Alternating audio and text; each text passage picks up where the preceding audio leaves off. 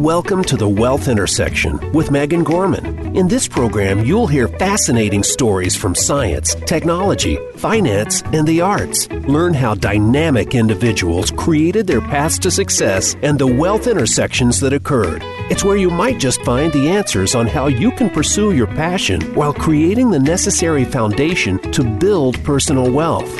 And now, here is Megan Gorman. Hi, I'm Megan Gorman, and welcome to the Wealth Intersection. When Americans think about how they spend their money, one of the biggest areas they like to focus on is travel. In fact, in 2018, the average American spent $2,037 on travel. But over the past few decades, travel and tourism has really changed for many Americans. It's no longer going on a trip to grandma's house or going on a cruise, but more and more Americans are embracing adventure in their travel. And when you think of travel and adventure, there's sort of one company that is the premier company that helps people travel the world, whether they're on bikes, whether they're hiking, or even when they're on they're rafting. And that's Backroads. And Backroads is a company that began in Berkeley about 40 years ago by Tom Hale. And I have to tell you, I'm really excited to have Tom Hale on the show today. I've been on four backroads trips, and I find these trips and adventures that this company does as uh, just an amazing adventure that's really well curated and really just creates a sense of joy in seeing the world and also seeing it with the people who are on the trips with you. And on that note, I'd like to welcome Tom Hale to the show. Thanks, Megan. It's great to be here. I'm so thrilled to be here with you. So, you know, I know what Backroads is, and anyone who goes on a Backroads trip knows what it is. But tell us, what is Backroads? Well, Backroads is an active travel company. We do biking trips, hiking trips, multi adventure trips. We've recently gotten into doing river and ocean uh, cruise trips that are also active. Everything we do is active um, from sort of active to really active. and uh, we do them all over the world in about 65 countries. Uh, we uh, these are for adults and also for families, but there are uh, always adults with the uh, the family group. Right. And um, yeah, been uh, doing it for a while. So what's interesting is when you first hear about Backroads, and I first got introduced to Backroads as a bike trip. You think, well, okay, we're going to be on bikes and we're going from place to place, but a backroads trip is more unique than that because it really is very well curated. And I, I always like to say to people when I'm telling them about backroads is you show up and there's a bunch of type A people waiting as a group. And within six hours, they get this group of people who are very intense to relax.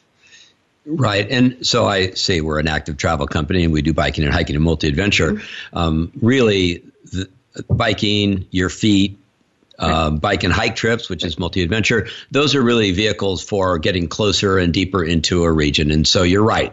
Um, just finished a trip in India, and it was just a cultural kaleidoscope. Um, it was both biking and hiking, where um, doing it that way really got us into uh, what India is all about, and just a fascinating way to see the country. And all of our trips are like that. Wherever it is in the world, we really try to get behind the curtain and and see it in a really magical way. And. I think that has a lot to do the fact that we're being active with why people mm-hmm. who come from all kinds of walks of life, but a lot of high powered people who are very busy they seem to just get into the groove uh, with that first day, and maybe it's the fresh air, the um, getting a little bit out of your comfort zone, uh, just having a not having to think about a thing. Really contributes to, I think, uh, folks letting their hair down and just having a good time right from the get go. Yeah, no, I, I think that that is an important part, which is you let them stop thinking and just be. That's right. And that's a really hard thing to create and create it consistently and create it consistently for 40 years.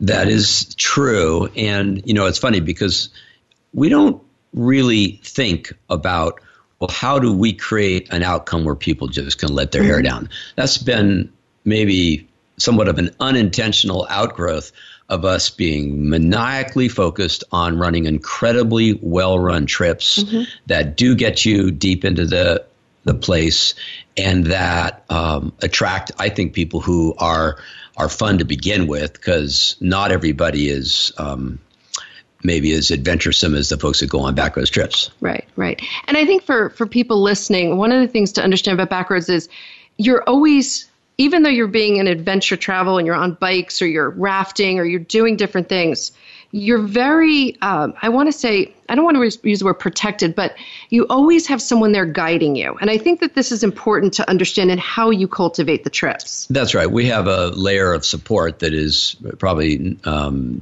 number one in the industry. We have at least a couple of vans out there three leaders. Uh, if we're in a more exotic location like India, we will have a ground crew. We had five people that were um, not our backroads leaders, but were actually the ground crew that are very instrumental to the su- success of the trip. So there's just a lot of uh, a lot of intentionality that's gone into how we do things. We have different routes for people so that they're doing as much as they want and not more, and um, a, a lot of ways to keep it um, within everybody's comfort zone, I guess. Yeah. So, so give us like sort of pick what, what's one of your favorite trips with Backroads? I mean, you've been on like pretty much yeah. all of them. So, well, I've been on seven in the last five months, and my wife and I, we all, we honestly, it's like the last trip we took. Mm-hmm. So, India is my favorite trip. It's the last trip I took. We got back uh, uh, about a week ago, still on a 13 and a half hour uh, time zone jet lag right now. Uh, but honestly, it was it's not one of our most popular trips. It's a big deal to go to mm-hmm. India. We have virtually no first time guests. It's all repeat travelers that go to India. Mm-hmm. But the the richness and the uh, I mean it, it, the the what you see and what you sense mm-hmm. and what you're participating is like no other trip. Doing on a on a bike, I'll have to admit, when I got there, even I, as a guest on the trip, was apprehensive about how we were going to ride bikes in India when I saw the traffic. Right. And then we got on bikes and we started riding our bikes in India. And you know what? I would say to there were 19 of us on that trip that everybody was able to get their arms around it and and really embrace it and have a great time. Were and, you in traffic in oh, India? yeah, and, oh and traffic in India is crazy. Yeah. Um, so that that's not like any other trip we do. Yeah. But it, um, you know, we were just right out there with women in their beautiful saris and the lovely children along the road. They all want. I mean, we're we're pretty um, much of a uh, aberration to them right. coming through their little villages and whatnot. So as interesting as they are to us, we are interesting to them, and there's a lot of interaction as you're going along. Right. So there's the 19 of you on bikes plus there's the support van That's trailing right. behind That's and right. yeah. and so you know you would get up i'm assuming ride the bikes and then be in some amazing places and get to experience it that's right so yes that's a that's a nice thing about backroads is we do stay at very lovely places and in a place like india which is a little rougher around the edges during the day, it's especially nice to go into some really uh, resplendent old palace, Indian palace. So, so I've got to ask because one of the things that I found interesting, you know, when you go on a Backroads trip, you're sort of like, wow, who came up with this? This is so amazing, and I think your story is pretty fascinating. I mean, you grew up in Northern California, That's in right. Moraga, and you were a runner, not a biker. That's right. I ran. I was obsessed with running. Still love to run. Uh, I'm limping around today because I ran a half marathon trail race on Sunday. That oh, was a little more than I needed. But um, yeah, I um, ran all through high school and half half of college, I'd say. And in high, some of your high school records still stand, right, Moraga? Uh, apparently, I've got a, a two mile record. Uh, uh, yeah, but that's not bad. Yeah. So then you went to University of Oregon, right? And what was it fascinating for me in looking at this is um, you were there when Prefontaine was there, right? And I had recently read Shoe Dog, which I know a lot of listeners have read. Right. And you were sort of there when all this sort of magic was going on in a way. I mean, did it feel like a special period of time or was this just uh, normal to you? No, it, it was a very special period of time and it was really fun to be there then. Uh, we, you know, Bill Bowerman, the previous coach, the, the fellow who kind of got the program off the ground, we were, uh, he was no longer the coach, but he was making, uh, making what became Nike shoes on his waffle iron, and we were the guinea pigs. They, they were, were, they good? The shoes? They were terrible. Actually, there was no support. It would cripple me today, I think. um, but you know, they worked, and um, and being there where uh, Eugene was the center of middle distance running in America for sure, and uh, to be there then when and Prefontaine was quite a quite a character, and so he uh, it was fun, just fun to be part of that. Yeah. Yeah. And then what I found interesting in your story is you go and you do something that today I think is very on trend, which is you got into environmental engineering, right? Envi- environmental planning. Yeah. That's right. Got a master's degree. and that, you're, you're yeah. going down the path. You're starting to, you know, ha- build a career doing this. Right. And you woke up in the middle of the night. Yeah, so went to college and graduate school for six years and um, took my first job. And six months into that job, I was an environmental planner in Las Vegas, Nevada, kind of a crazy place to be an environmental planner, but there I was. And I literally woke up and uh, had this um, idea that I wanted to take people at that point. It was bike trips. I wanted mm-hmm. to take people on bike trips. I had done a little bit of biking, but not that much. I was still running, and I, but not not so competitively. And uh, I got up, took eight pages of notes on what it would take to start this thing. And as a breakfast, I'd made my mind up.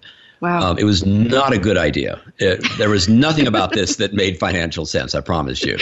And uh, it was, um, but as soon as I came up with the idea, I never for a second doubted that this is what I want to do with my life. I would say that there were times where I questioned whether it was a good idea right.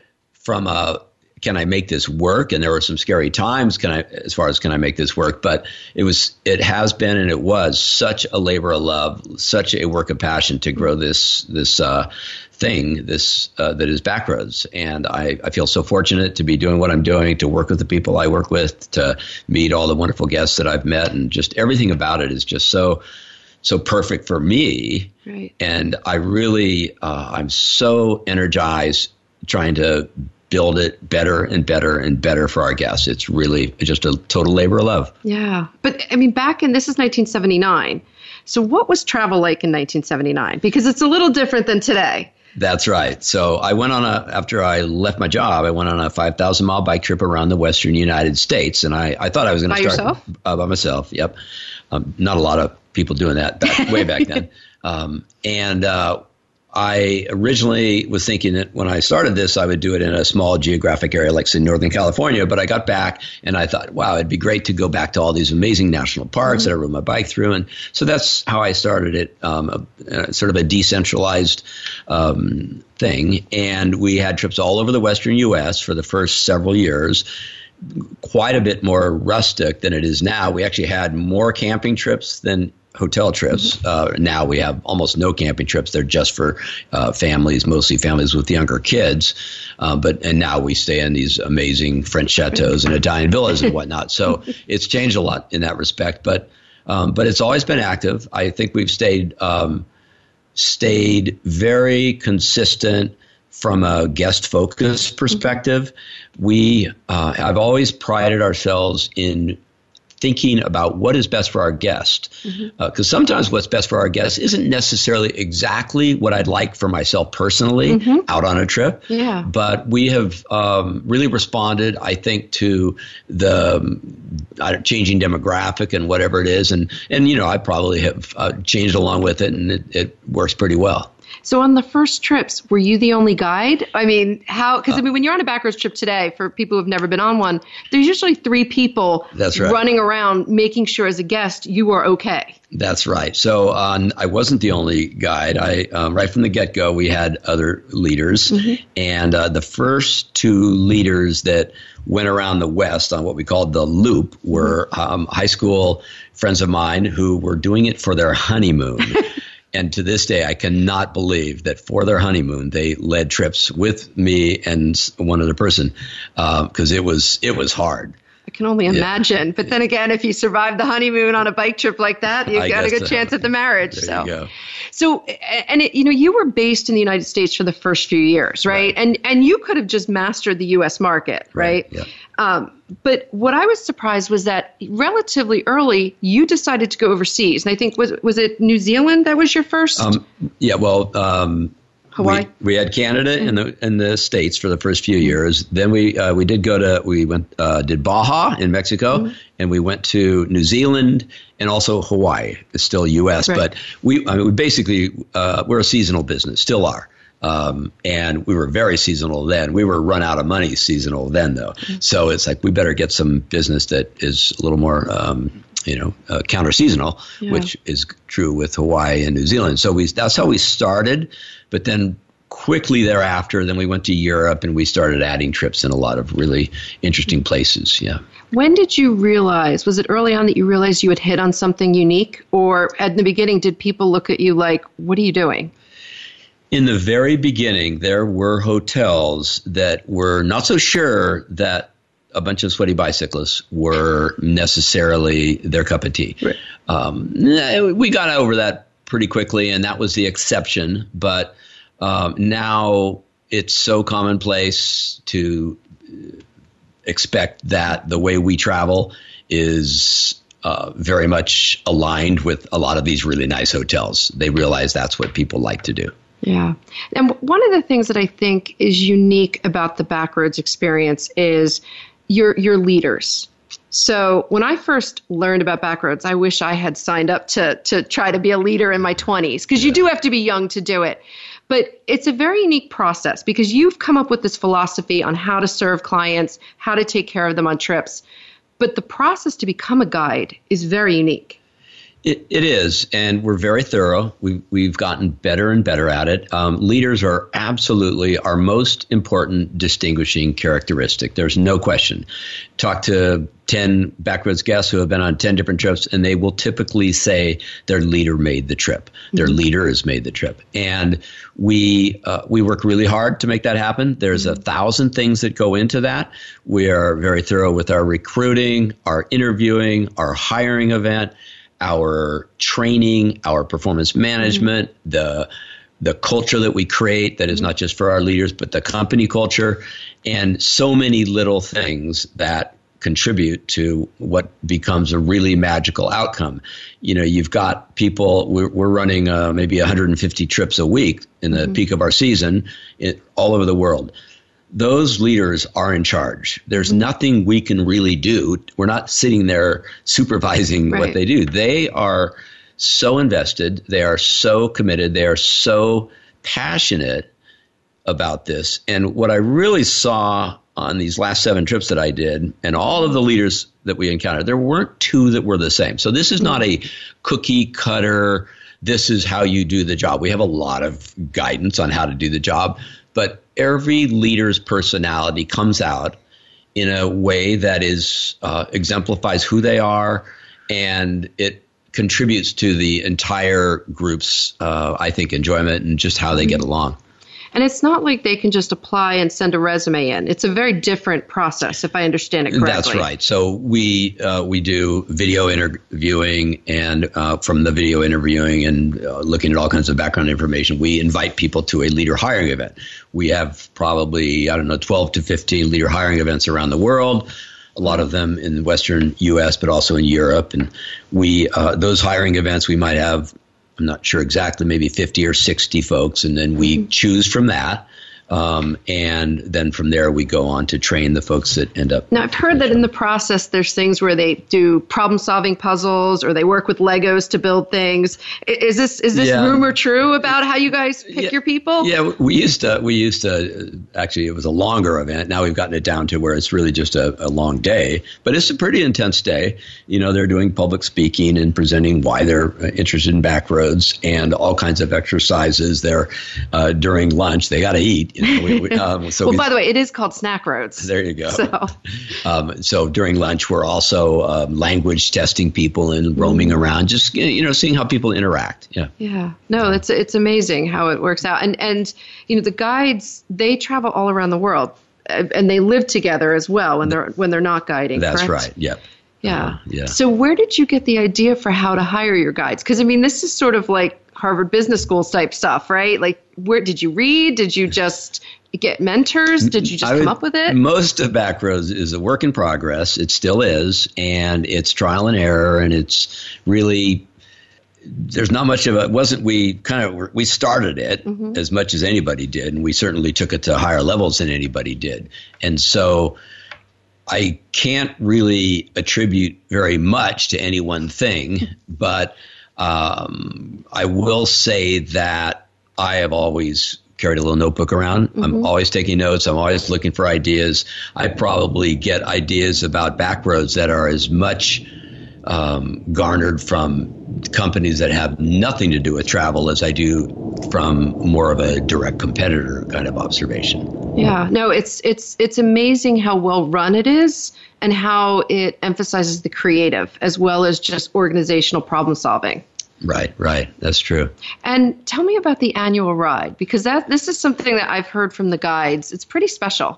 Yeah, we do a what we call a staff ride. Uh, it happens to be a bike trip, um, just because you know three or four hundred people out on a trail hiking might be a bit much. Mm-hmm. So uh, biking works better in that respect. And so we do one of these every fall towards the tail end of our um, busiest uh, season.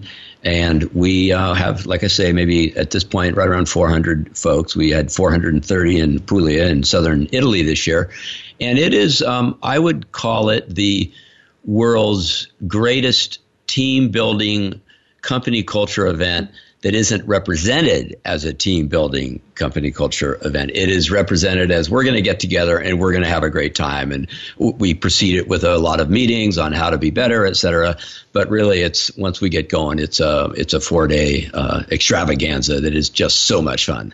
Yeah, it sounds like a blast because yeah, yeah. I, I, think I've heard guides say you've been to Vietnam as well, right, and yeah, yeah, just all around the world. That's right. And they they are excited about riding with Tom. Well, that, I don't I don't know about that. they don't but. tell you that. so it's interesting because I asked one of your former guests of Backroads and probably a, a recurring guest, right?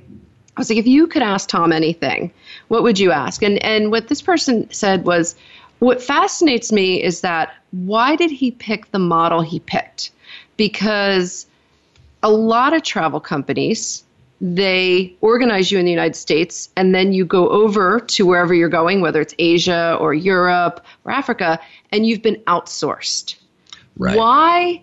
How did you make that decision? And I thought about the question. I think it is very important because it it, mm-hmm. it makes it very a, a distinct brand. Yeah. Well, there's there's no way that somebody that subcontracts their trips can can be so focused and and have such accountability as to what happens mm-hmm. on their trips. And so we don't subcontract our trips. That is correct. Was and there ever a point where you went down the path of understanding that, or was it always? No, you know, like I say, we're a work in progress. I, would like to say that I'm really smart and prescient, and I was able to like see the world or see the the future. But no, it was it was so clear. Uh, almost more companies did it directly back then. Mm-hmm. You could kind of do it without having all the right permits and going through all of the things that you have to go through now.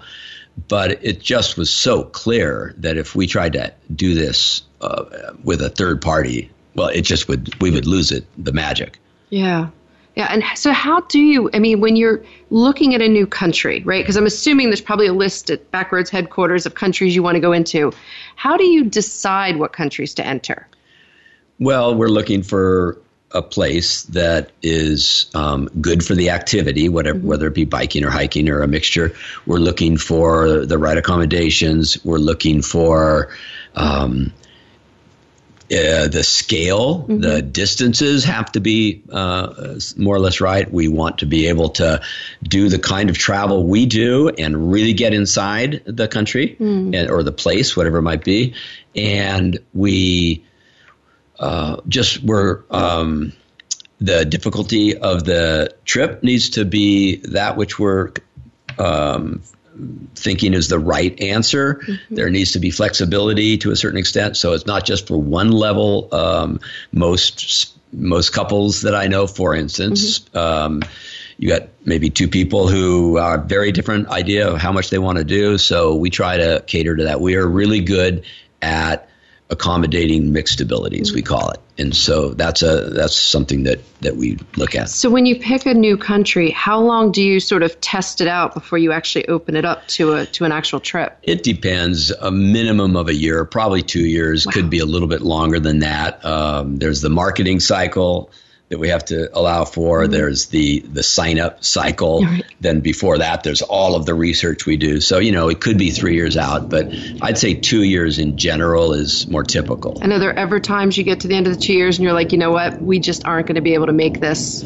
at a, at a level we yeah, want it to we, be? We have canceled trips uh, at every point in time up until the trip, and we've also canceled trips after the trip has run. That that doesn't happen very often, or maybe between.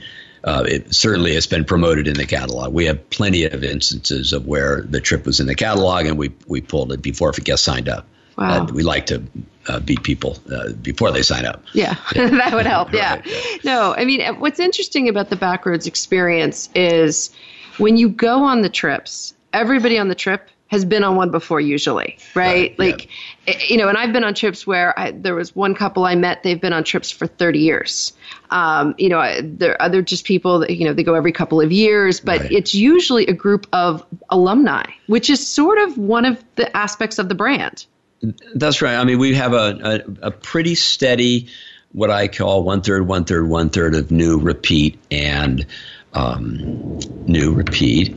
And what am I leaving out there? um, like clients um, new repeat. new repeat customers Yeah, no, it's, I'm talking about guests, and I, I'm, I'm leaving one, one, one of the one thirds out. no, new repeat and referral. Um, That's I, I it. knew there was That one, was yeah, it, yes. yeah. And and that ebbs and flows, but in general, that's been, uh, I think, a healthy mix that kind of continues. Yeah. Yeah. No, it's I think it's a unique aspect of it. I think it's it's one of the exciting parts of it is also Uh-huh. meeting people because when you get on the trip, everybody and you've got people there who are who've been on the trip and then new newbies. Right. It's exciting to watch the newbies experience it as it unfolds because Right. you do know a little bit about what's coming. Uh-huh. But then as somebody who's been on the trip, you might not know what's coming because you do have very curated moments in the trip that are unexpected. That's right. Yeah. Yeah, I've always been struck. We went and did the hiking in Provence, and I always remember hiking alongside a vineyard, and it had been a two-hour hike, and we came over this vineyard, and there was this house that an artist and his wife had, and they cooked us lunch. Oh, nice. And it was a very unique experience Right. because it was not expected. Sure. Um, and I think that's part of the magic. Yeah, we we try to try to do that, and and you know, we uh, a lot unfolds on a trip somewhat organically, and Okay. you know, this is an interesting kind of uh, it's group travel. You're signing up, and there's going to be a group there. You can also do private trips with your own group, but it is the most flexible kind of group travel you could ever imagine, especially during the day. We had one couple who was Australian, and they went to Tuscany with us about 15 times. Seriously? Yeah. Wow. So that- Could that they was- give the trip then? right. So that was a, a little odd. But what they also did is they would get up and they would get on their bike and they would we would not see them until they showed up at the next hotel every single day. They wouldn't have they would that's how they like to do it. And uh, that's certainly atypical and kind of uh, interesting, Yeah. but uh, it just shows that you know you can. It's an incredibly independent way of traveling for group travel, and we the, pride ourselves. What's the trip that most people take again and again, or you find that people are most drawn to? Is it Europe, well, Italy? I think that there are a lot of people that tend to start in North America and then move to Europe and, and Latin America, et cetera. Okay. So and so, are you finding that Americans are now expanding more and looking at countries in Asia and Africa? Um, yes, uh, I would say Europe is really popular. I would say as a continent, as a mm-hmm. big area that our European, and we have probably 12 different regions in France and 12 in Italy or something like that. So we're in a lot of both countries and regions in, in Europe. Uh, but we've we've really tried to get our winter offer stronger. So you know, Chile, Chile is quite a bit stronger. The troubles in Santiago didn't help that so much recently, but uh, you know, we have Argentina trips. Uh, Thailand, Vietnam is very popular, and so there are there is uh, a lot going on there. Yeah, and I think it must be a challenging at times when there is political turmoil that happens when you have a trip planned and you've got 15 people showing up. That's right. We have all kinds of interesting stories, and you know, we we were rolling out a trip in Sri Lanka, and we decided not to after the troubles in Sri Lanka recently. So Was there a lot of uh, interest in that trip? Because I've heard from people Sri Lanka is amazing. there? We didn't get it. No, we did get it to the. Uh, I, we didn't even hit the booking cycle actually when we Oh. pulled the plug on it. So it was probably good timing in that respect. For, uh, good timing for us to cancel the trip. Excellent. Yeah. Well, Tom, we're going to take a break here. And when we come back, we're going to start talking about generational travel and all the trends that we're seeing. Okay. So we'll be back after the break.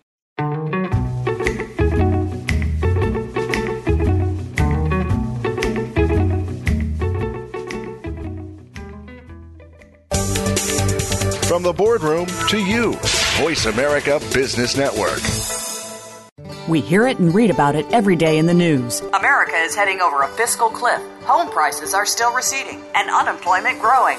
How can you preserve and increase your wealth in this kind of economy? Tune in to Turning Hard Times into Good Times with host Jay Taylor. Jay will explain the decline of our monetary system and the economy and will give you winning investment ideas and the tools to protect and increase your wealth. Turning Hard Times into Good Times with Jay Taylor can be heard Tuesdays at 3 p.m. Eastern Time, 12 noon Pacific Time on the Voice America Business Channel.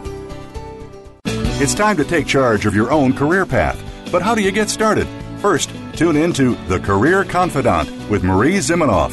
Each show will feature national business leaders, tips and insight from Marie and her guests, career management tools, and a weekly career smart tip She'll help you move forward, earn that promotion, get hired into the career you want, and brand yourself. The Career Confidant is broadcast live every Monday at 3 p.m. Pacific Time, 6 p.m. Eastern Time on the Voice America Business Channel. Your favorite Voice America Talk Radio Network shows and hosts are in your car, outdoors, and wherever you need them to be. Listen anywhere. Get our mobile app for iPhone, Blackberry, or Android at the Apple iTunes App Store, Blackberry App World, or Android Market. When it comes to business, you'll find the experts here. Voice America Business Network.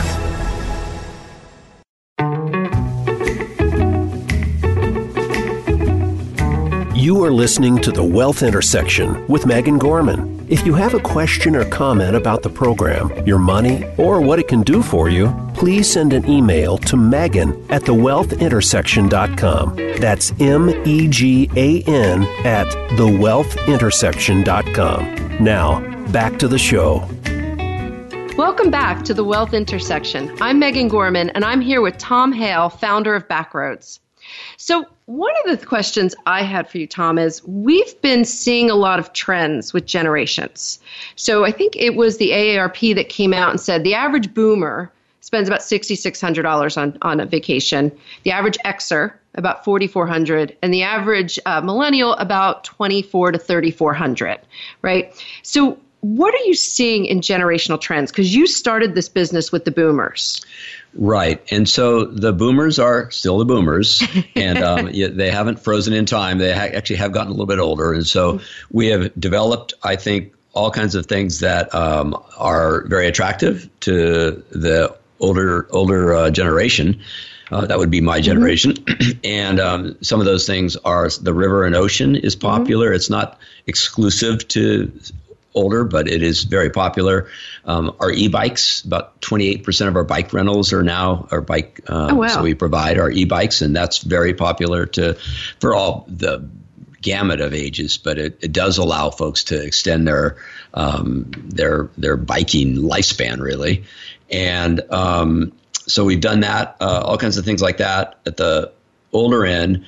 We also have really expanded the family program mm-hmm. in a, what I think is an interesting way that gets at uh, millennials and um, and and both sides of millennials really, which is we are the only company I know of, travel or otherwise, that is really um, age segmented family travel.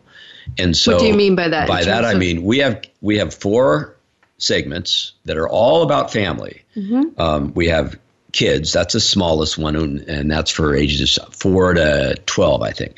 All of these segments overlap a little bit because yeah. um, kids are usually a range of ages right, with all right. families. Uh, then we have uh, teens and younger siblings. That would be nine to 19, let's say.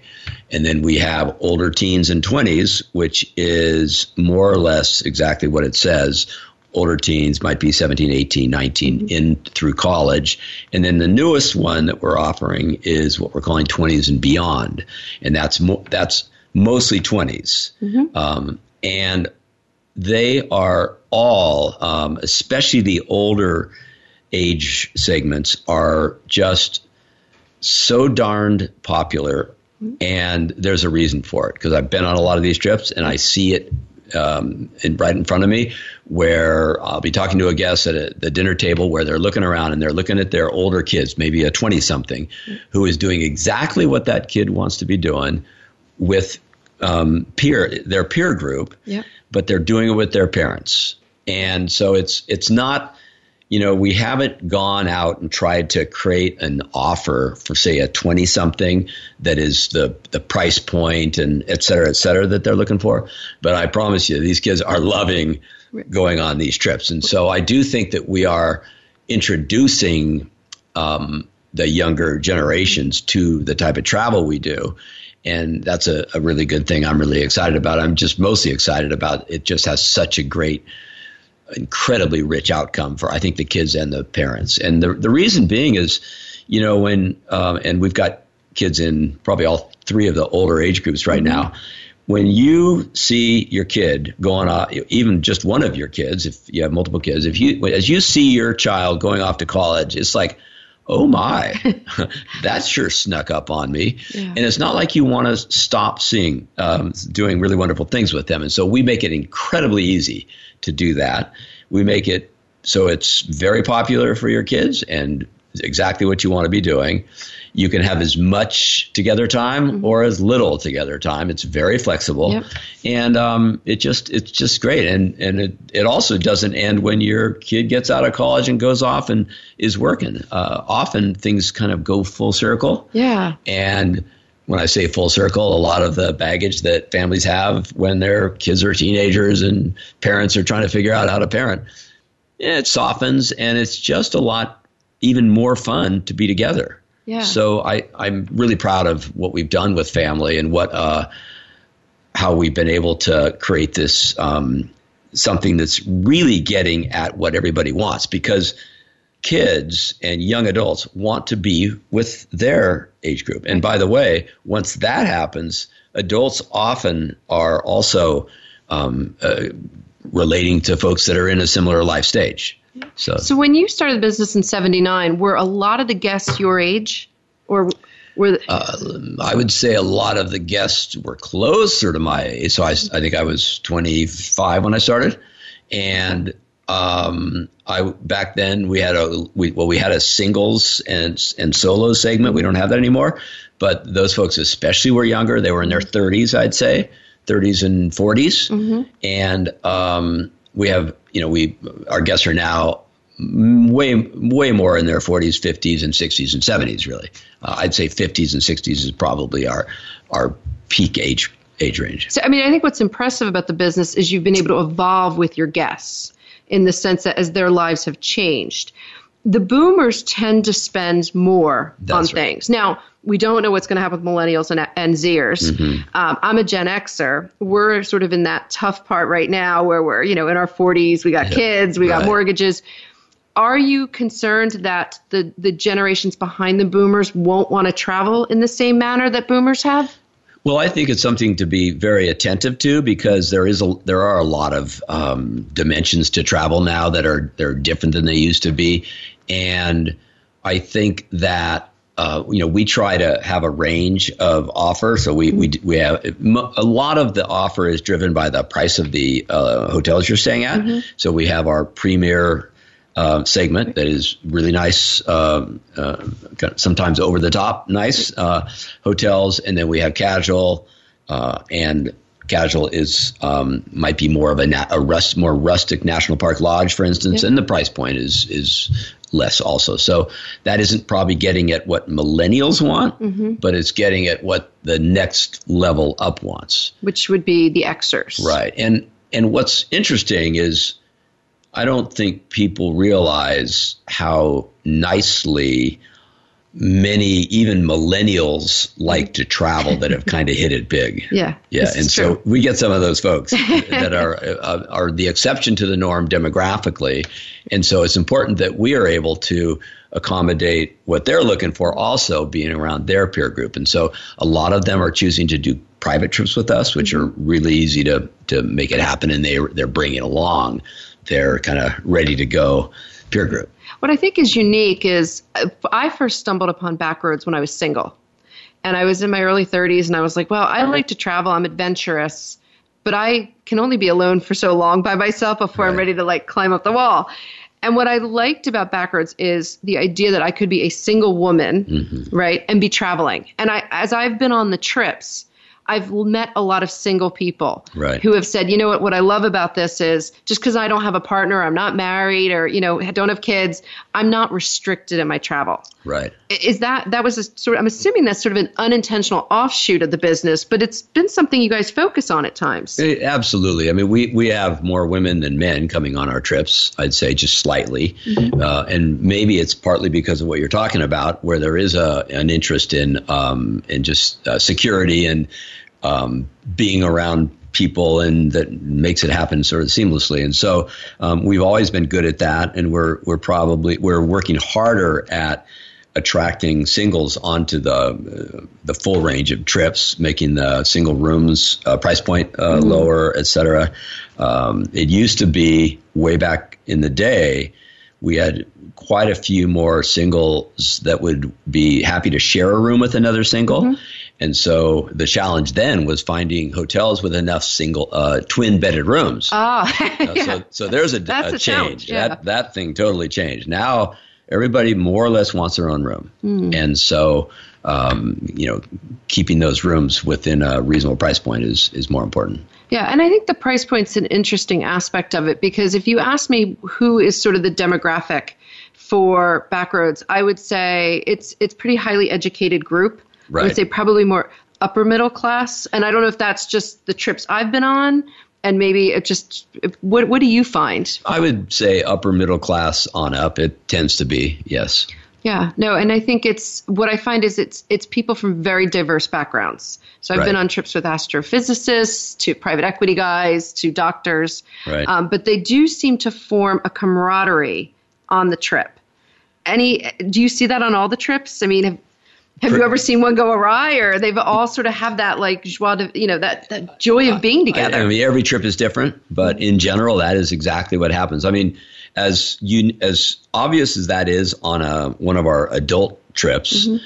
I think it's even more amazing on a family trip actually, mm-hmm. because you know so many families traveling together is a stressful event. yes. And uh, I've seen so many tra- uh, families who show up and you can see that they've had a little stress. And then all of a sudden, mom and dad or whoever, whatever the adult in, uh, in charge is, is no longer in charge. Mm-hmm. We're in charge, relax, and the kids have a great time and the parents have a great time. And all of a sudden, and the whole group immediately has fun together, and it's it's it's a magical thing to see. Yeah, so in my you know my other life, I, I, work with wealthy families, and one of the things I've always wondered about with Backroads is there's a lot of family dynamic work that's done with wealthy families now. To, to right. because of the the issues that you're bringing up right now, there's just families are all functional and dysfunctional in their own unique way. That's right. Do you ever have private trips where families are trying to work through dynamics, or do they keep that sort of more private and not not tell the Backroads people like that they're coming to bond or? Uh, I that's a I'm not I'm not sure that that's a, a commonplace mm-hmm. thing. Uh, I, it doesn't ring a bell to me.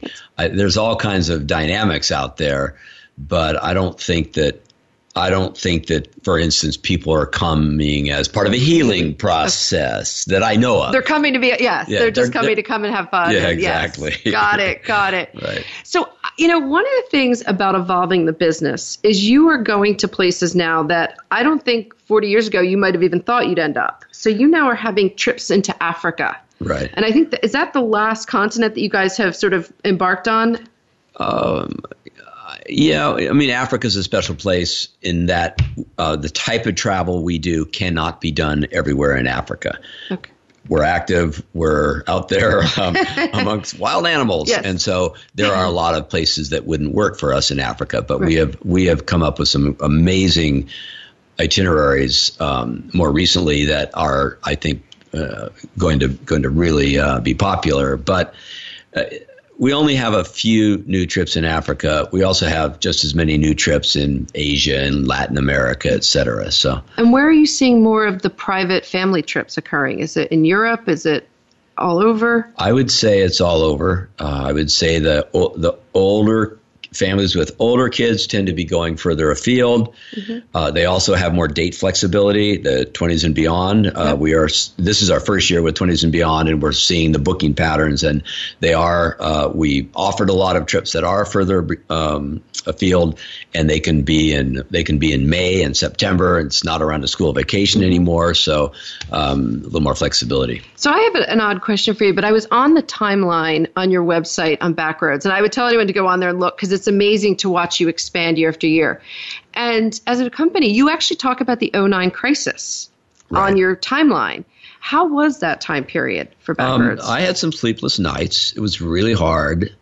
It was also the best thing that ever happened to Backroads. Really? And um, the reason it was the best thing that ever happened to Backroads was that it forced us to look more critically at how are we doing things and how good are we and how do we communicate how good we are and what are our profit margins and um, there's going to be another 09 something. Mm-hmm. It, it, may not be a, re- it could be a big recession, but it, there's all kinds of events that happen. and when we look closely at what we were doing, and when we recognize that, you know, we're sort of in the mm-hmm. grocery store margin uh, realm here, okay. as in our margins, we're not oh. very high. Um, we need to improve that so that we can roll through uh, blips. So we actually rolled through that rather large blip very well, but it was a lot of work. But a lot of that work, a we, lot of work, like financially, like uh, running the books, uh, or making no, choices on the ground. A lot of um, operational change things mm-hmm. to be more efficient, and also um, a lot of pre uh, thinking further out about what we're doing and how we're doing it, and how can we be better. Mainly, how can we be better? Mm-hmm. And so we we changed our our demand curve um, from then on, and it got a lot a lot steeper. We mm-hmm. had a, mm-hmm. the demand went up. The demand from clients from, from wanting clients to come wanting on to trips. go on our trips because we we I think um, we we basically created a value proposition with Backroads that couldn't be competed with. And we did this in area after area after area. And the value proposition is? Things like two vans and three liters versus one van and two liters and, and support and um, the quality of our bikes and not only the quality of our bikes but that we started having much more choice in the types of bikes. Okay. and just all we, we really went through everything and re-engineered a lot of things. So so as an entrepreneur i mean you when you read your bio and you go on the Backroads site you talk about starting out in a garage. Right did you ever expect to be where it is today? And, and maybe you did. I don't know. It's, no, no. I you know I had no business background. I hadn't done that much biking, and uh, I hadn't even done that much travel. I had been to Europe, you know, one of those three month things. But um, I didn't know what I was getting into.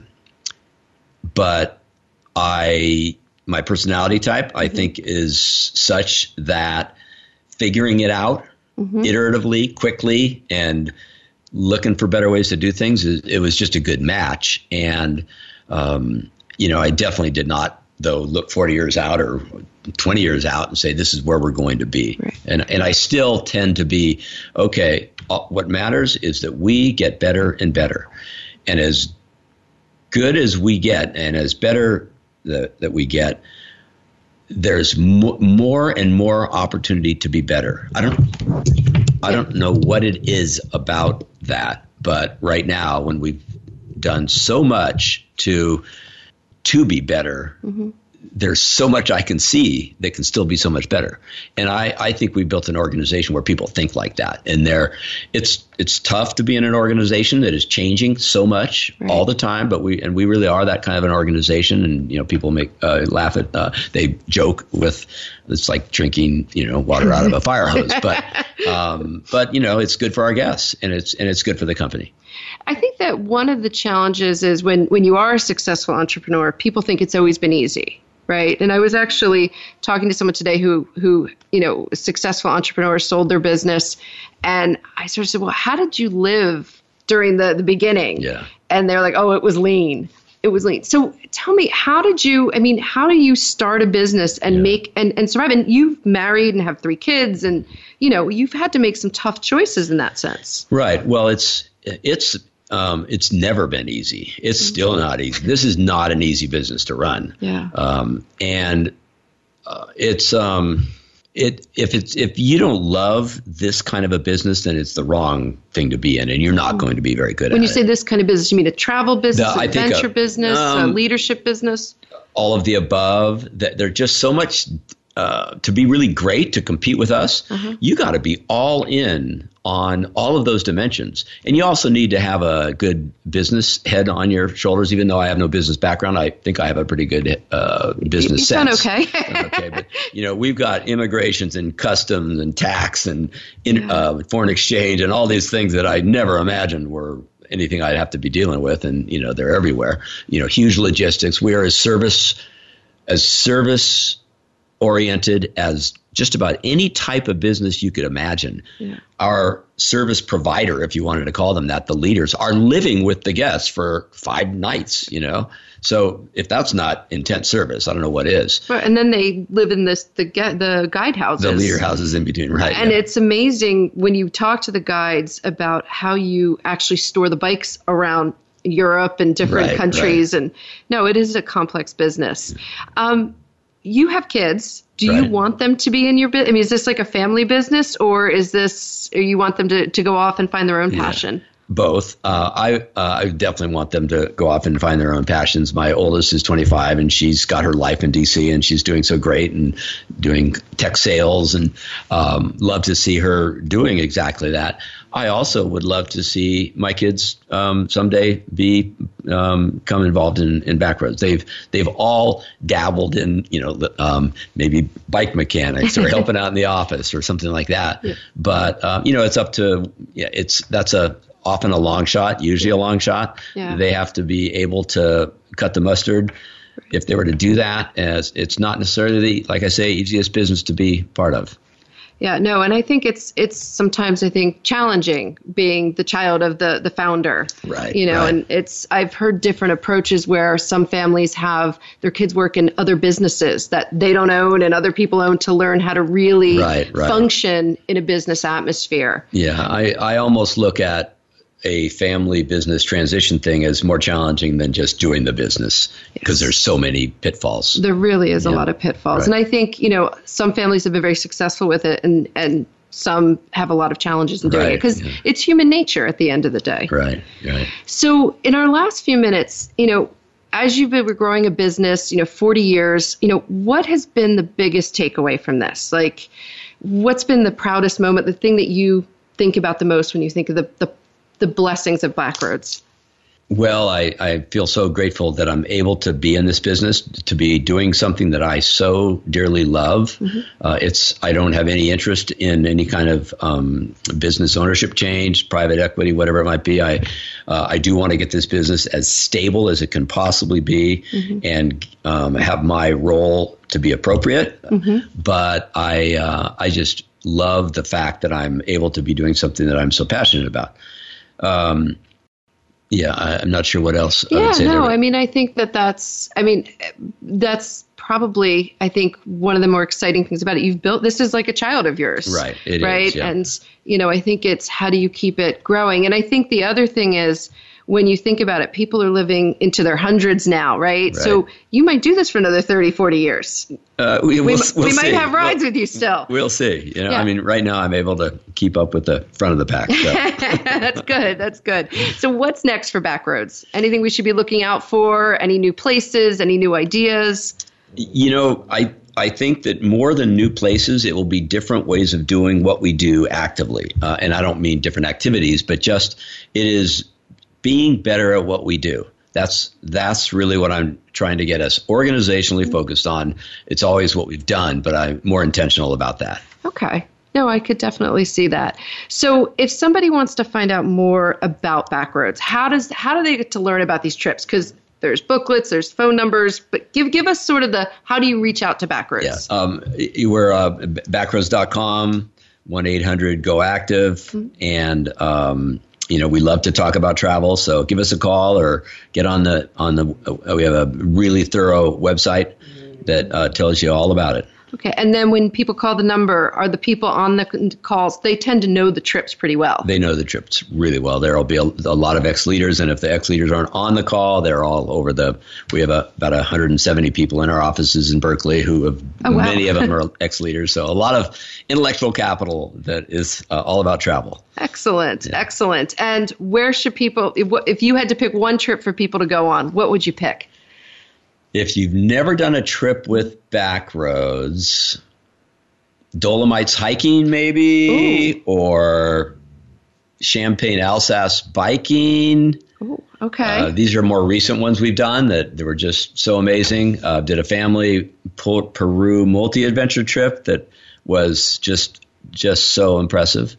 Uh, there's it's really hard to pick one out because they're so different. Right, yeah. right.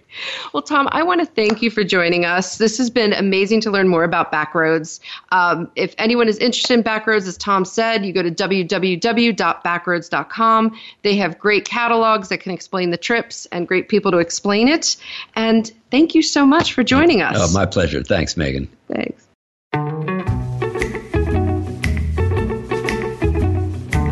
Thanks so much for tuning in to the Wealth Intersection. Megan Gorman will be back with another program next Monday at 4 p.m. Eastern Time and 1 p.m. Pacific Time on the Voice America Business Channel. We hope you'll join us then.